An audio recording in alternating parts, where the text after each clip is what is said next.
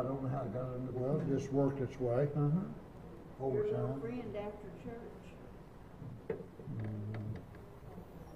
I don't, I, some people just irritate me, and he really irritates me. You like his mom Are and we up? daddy, We're not- like I don't have a microphone. grandpa. No microphone. There we go. In times like these. we, we used to lock a member service when, back in the olden days. I've got a key, and I guess Virginia probably still has hers. Taking care of some important business. What's that? We're ready. Oh, well, go ahead. in times like these. But this isn't. In times like these, you need a Savior. In times like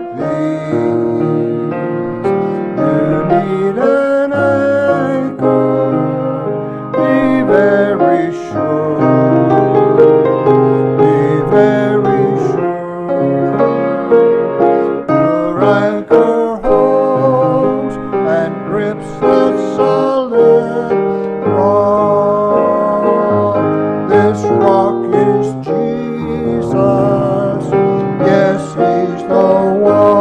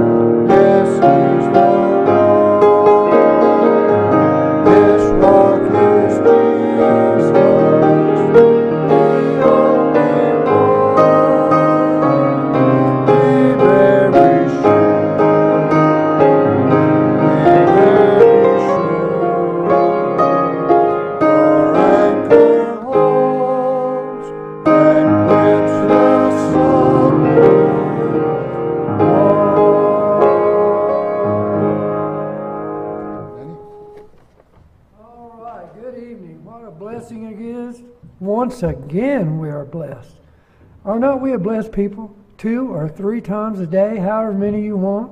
You can come in and worship God. Do it freely with no worry about being any kind of thing said to you except welcome, come in, let's worship the Lord. Father, it's good to be in the house of the Lord.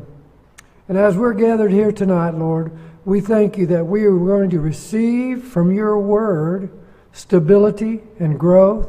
We're going to take another step up on the ladder, another rung. And Father, we're going to do that because you have a word that does not return void, but it accomplishes all the things that is, it sets out to do, Father God. So as we gather tonight, there are many who have issues that need to be dealt with. Father, you're, you're ministering to each and every individual here in this congregation tonight. Father, you'll minister to those that are watching currently and those that will see it later, Father God. And we just thank you that there's no bounds to the Spirit of God and what it'll do. Father, we just want to lift up our pastor, Phil and continue to lift him up in prayer and knowing that your healing hand is upon him, Father God. And we thank you, Lord. In Jesus' name, amen. As the deer, as the deer planteth for the water, so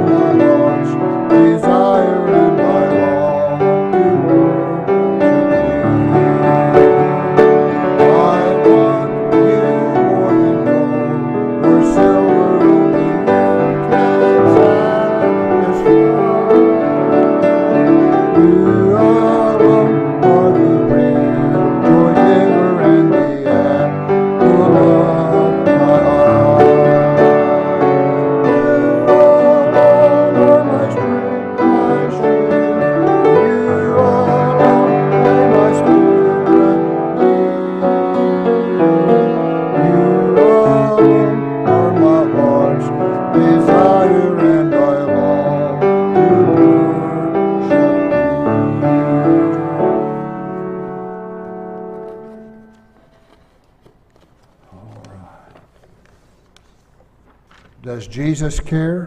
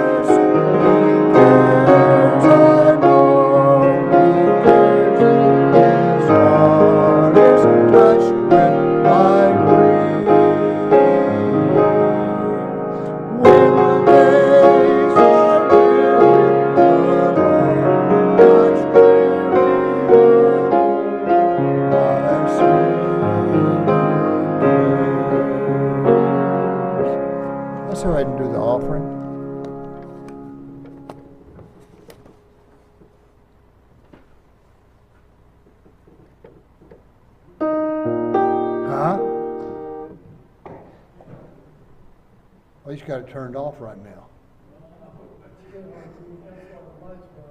Okay, uh, so you'll know our projector gave up on us this morning. After 30 some years of good service, it finally just said, I've had enough, and it bit the dust.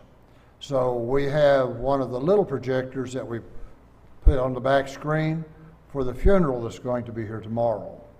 So at least we will have some type of uh, visual for them on, at the funeral. Uh, when we turn all of the chandeliers off and everything, it, it goes on the screen a lot better. That screen, that projector's made to work about 20 feet from the screen, and it's uh, trying to operate at uh, about 150 feet. So it's working, it's running as fast as it can. Danny, would you lead us in prayer, please? Father God, we thank you once again for the opportunity to be here, Lord. And as we get an opportunity to give tonight a tithe and offering, Father God, we just thank you uh, that we can participate in this action. And that we will receive from you blessings, because you have more blessings than we have the ability to walk in, but we can walk in as you give it to us, Lord. And let us be expected all the time. In Jesus' name. Amen. Amen. I will serve thee. I will serve thee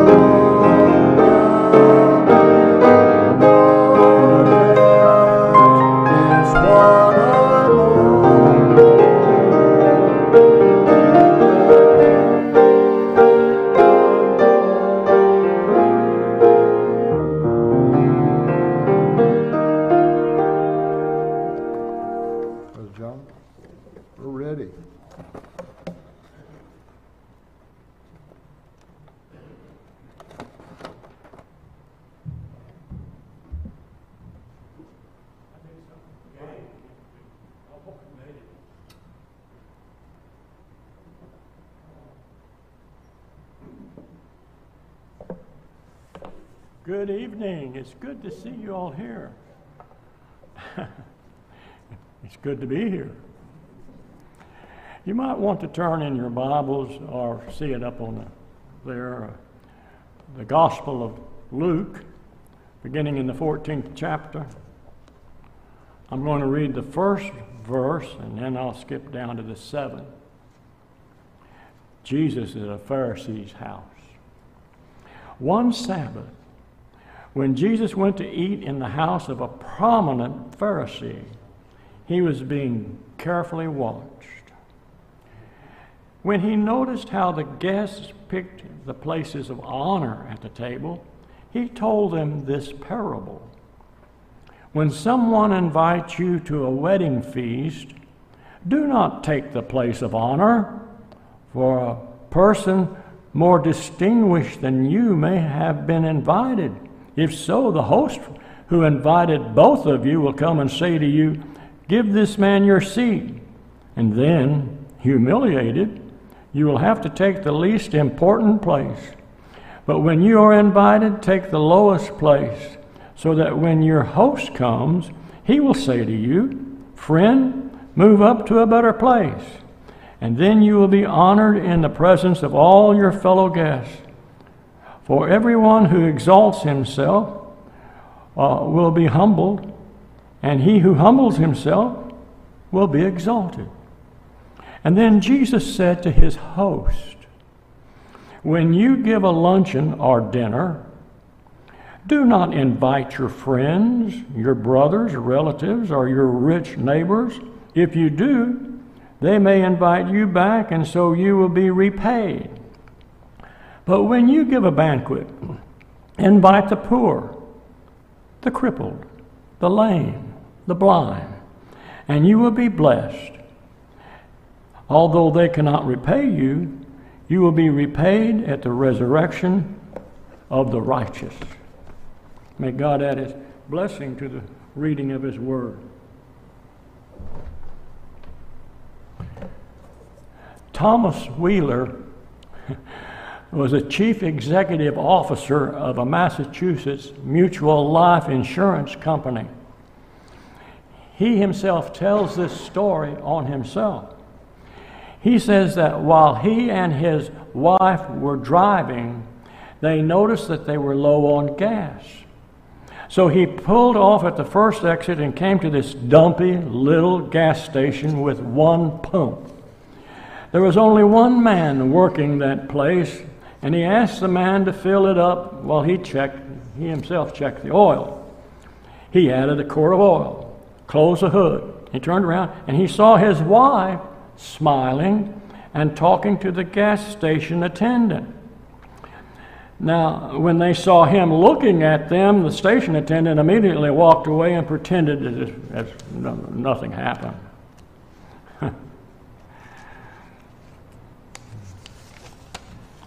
Well, Wheeler paid the man, and he and his wife drive out uh, for, from that little seedy station and as they drive down the road, he asked his wife, Do you know that attendant? Well, she said, uh, she admitted that she did know him. In fact, she said she had known him very well. For it seems that they had not only gone to high school together, but they had dated seriously for about a year. well, Wheeler said he couldn't help but bragging a little bit and said, Boy, were you lucky I came along because if you had married him, you'd be the wife of a gas station attendant instead of the wife of the chief of the executive officer. His wife replied, My dear, if I had married him, he'd be the chief executive officer and you'd be the gas station attendant. a man tells that on himself.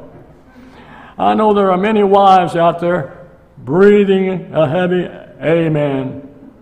Jesus warned us time and time again not to think more highly of ourselves than we ought to think. The overall impression we get from the Gospels of Jesus uh, is Jesus dislikes stuffiness. How else do you explain the prostitutes going into the kingdom before the Pharisees? He told that story or Pharisees are the best people of the community. How well do you explain?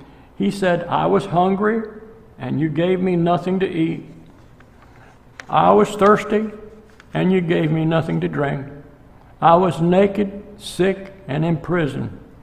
Does that sound like Jesus identified with the people of the town or the best people of the town?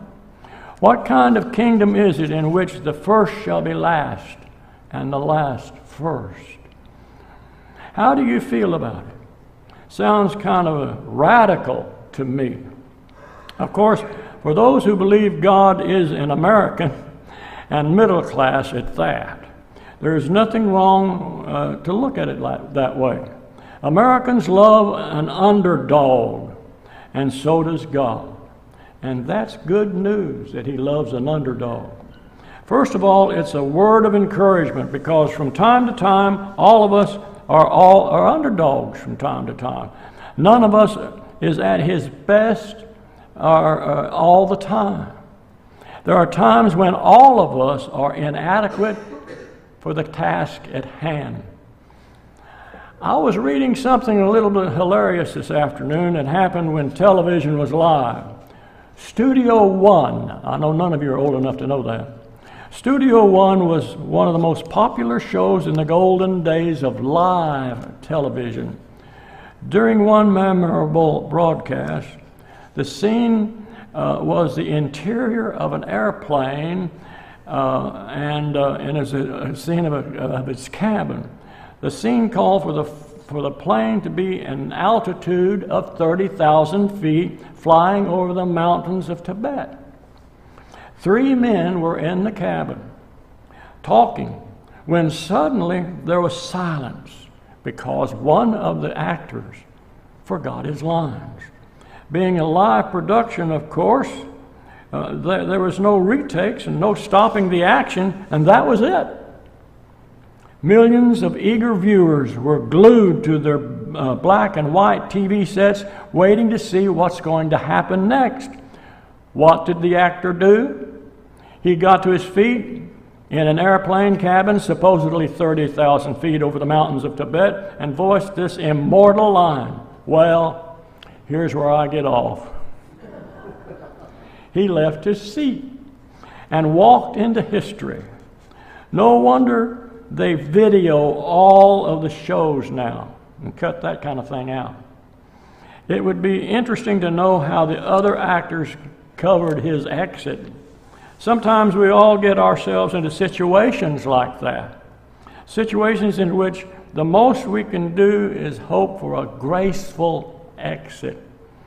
And at the beginning of the Spanish siege of Gibraltar, there's something that happened. You know, I teach history for these here in school. I have to throw in some history, you know. Uh, it was in 1779 to 1783. They're having a siege of, of Gibraltar, the Spanish were. Believing that the siege would be a short one, the queen declared that she would not move until she had seen a Spanish flag flying over the Gibraltar. As the days passed and there were no signs that the fortress would fall, her vow became a little bit embarrassing because she kept sitting there. Eventually, a British commander took pity on her and gallantly waved the Spanish flag for a couple of minutes so that the queen could move and go home. We've all been there.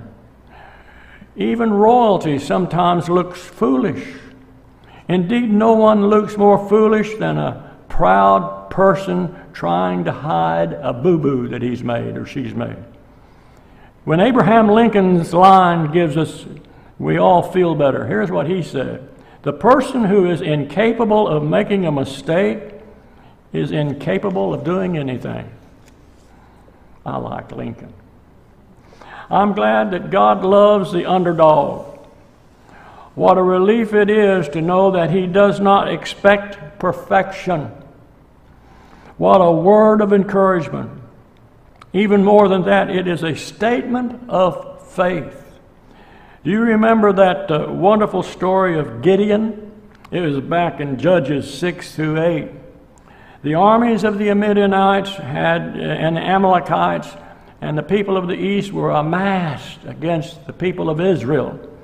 The writer tells us that these armies laid down along the valley like locusts of the multitude, and their camels were without number. And the, uh, it was like sand which was upon the seashore. It must have been an impressive and a terrifying sight to face such an army. God called a man named Gideon to rally the people of Israel and to lead them against that that uh, invading horde of people. 32,000 men uh, volunteered to fight. And uh, so uh, Gideon felt pretty good. I've got 32,000 men going to fight with me. But God said, that's too many. God's reason, if Israel wins with a big army, the people will say, This is a victory we have won. They will not understand that God gave them the victory. Now, I know there's you all not old enough to know this, but we were scared during the Second World War. We weren't sure we were going to win. It was scary. We won by the grace of God, and that's how we won. Well, uh, tell those who are afraid, tell them to go home, God said. 22,000 men picked up their suitcases and left. And, uh, and they went home. Now there's just 10,000. God said, 10,000. That's too many. Tell you what you do. Let the men drink, and those who lap up the water like a dog, you keep them and send the rest home. Now they were down to 300. God said, That's more like it. God loves an underdog. God much prefers David's to Goliath. Why? St. Paul tells us in 1 Corinthians, in the first chapter, so that no one can boast in the presence of God. God is glorified in our weakness.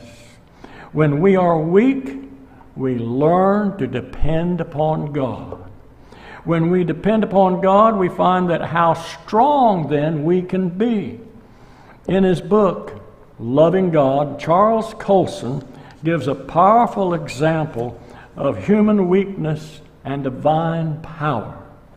He tells about a Russian Jewish doctor by the name of Boris Cornfield, a Russian Jewish doctor who was sentenced uh, to a most inhuman Russian prison for a political crime during the 1950s. Because he was a physician, he did receive some privileges in prison in return for treating the other prisoners. Still, he suffered a lot of abuse because he was not only a doctor, but he was Jewish as well. His treatment uh, uh, would have been unbearable except that he developed a friendship with another prisoner who, through the quality of his Christian witness, brought Cornfield to a Christian commitment. Cornfield felt a great inner freedom then after this, in spite of his oppressive environment. Still, he knew that his days were numbered. He felt a, a great, almost overwhelming need to share this inner freedom with someone else. He wanted to share Jesus with somebody else. He had a patient, a cancer patient who was awaiting surgery. Even though the patient was drifting in and out of consciousness because of the anesthesia, Cornfield shared with him what Christ had done for him in his own life. Cornfield was so enthusiastic about this change in his own life that he caught the patient's attention in spite of the brief lapses brought on by the medicine. Late into the night, the doctor stayed with his patient sharing his faith with him and uh, in, in the unsearchable in, uh, uh, riches of Christ. Later that night, someone slipped, slipped into the doctor's room and bulged him with a hammer and killed him. Now, from a human standpoint, that should be the end of the story. A tragic story ending only in grief. However, it's not. The patient recovered from his surgery and resumed his life for a while in prison. However, he was a changed man. Because of Cornfield's testimony, he became a Christian. And what a Christian he became. His name? Alexander Solzhenitsyn. Boris Cornfield, in his weakness in a prison, testifying to a cancer patient, seemed semi conscious, only hours before himself was murdered, could not know that he was touching someone who within a couple of decades would become one of the world's most influential voices for Christ. To God be the glory. He's glorified in our weaknesses. God loves the underdog. And what that's a measure, a message of encouragement. What a statement of faith. But one thing more there's a word of warning. It is true that God loves the underdog. What does that say to the inhabitants of the wealthiest and most powerful nation in the world? Someone has noted that the scripture that people use most to condemn homosexuality is the story of Sodom and Gomorrah. There is more to that story. The usual reason given for the destruction of these cities was sexual immorality. And that certainly is, certainly is one of the reasons, just one. But the prophet Ezekiel talked about this destruction. And Ezekiel said, This was the in, in, in iniquity of your sister Sodom. She and her daughters had pride of wealth and food in plenty, comfort and ease, and yet she never helped the poor or the wretched. We live, you and I, in a rapidly changing world. Consider the fall of the Berlin Wall. Who would have predicted that? Who could have uh, seen for, uh, foreseen Japan? When we bombed Japan, she was buried in a, rubble of bombs, and merely, that was just merely a generation ago, and now she's perceived as one of the greatest threat to national prosperity today. It takes less time than we might think for the world order to reverse itself and the last become first. Perhaps we need to think harder than we have ever thought before about our relationship with other people of this world, particularly our neighbors who have so little. As individuals, we also need to heed this word of warning. Leo Tolstoy wrote a story of a Russian cobbler named Martin. Martin lived in a cellar with a single window. And from his vantage point, he could mostly just see boots of those who passed by. Few there were that had not been touched by his hand. While Martin was still a journeyman, his wife died. Then the one son that grew, that, that, grew up, he became the pride of Martin's life. He had a wonderful son. Then he too, the son died, living, leaving Martin despairing and murmuring and cursing God. One day, Martin was visited by an old peasant passing through his city, and he said, he said to Martin, Martin, your speech is not good. How shall we judge the doings of God? It is because you have lived for thine own delight that you despair. But what is a man to live for? inquired Martin. The man said, For God, Martin. He gave you life, and for him you must live then you will grieve about nothing more and, will, and all things will come easier for you. The story continues with Martin finding fulfillment in serving God. He was serving others. Now, many of us would find life more fulfilling too if we understood that we have been blessed primarily to be a blessing. We're blessed so that we can bless. If we hoard our possessions and despise our less fortunate neighbors, we will discover too late that we have missed the kingdom of God. So be careful. The next time you are invited to a banquet, that you sit in a position of less honor so that your host, your host who is God, will call you up to a more honored position. After all, God loves an underdog. Let us sing the closing hymn. We're so glad to see you all here today. You're brave.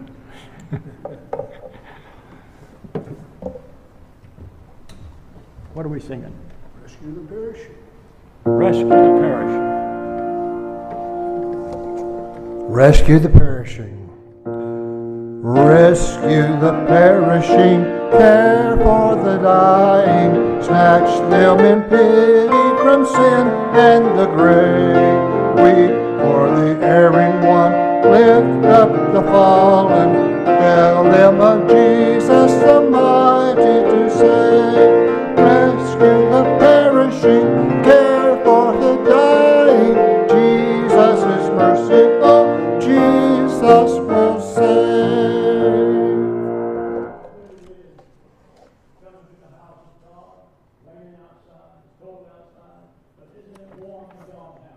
Yes, it is.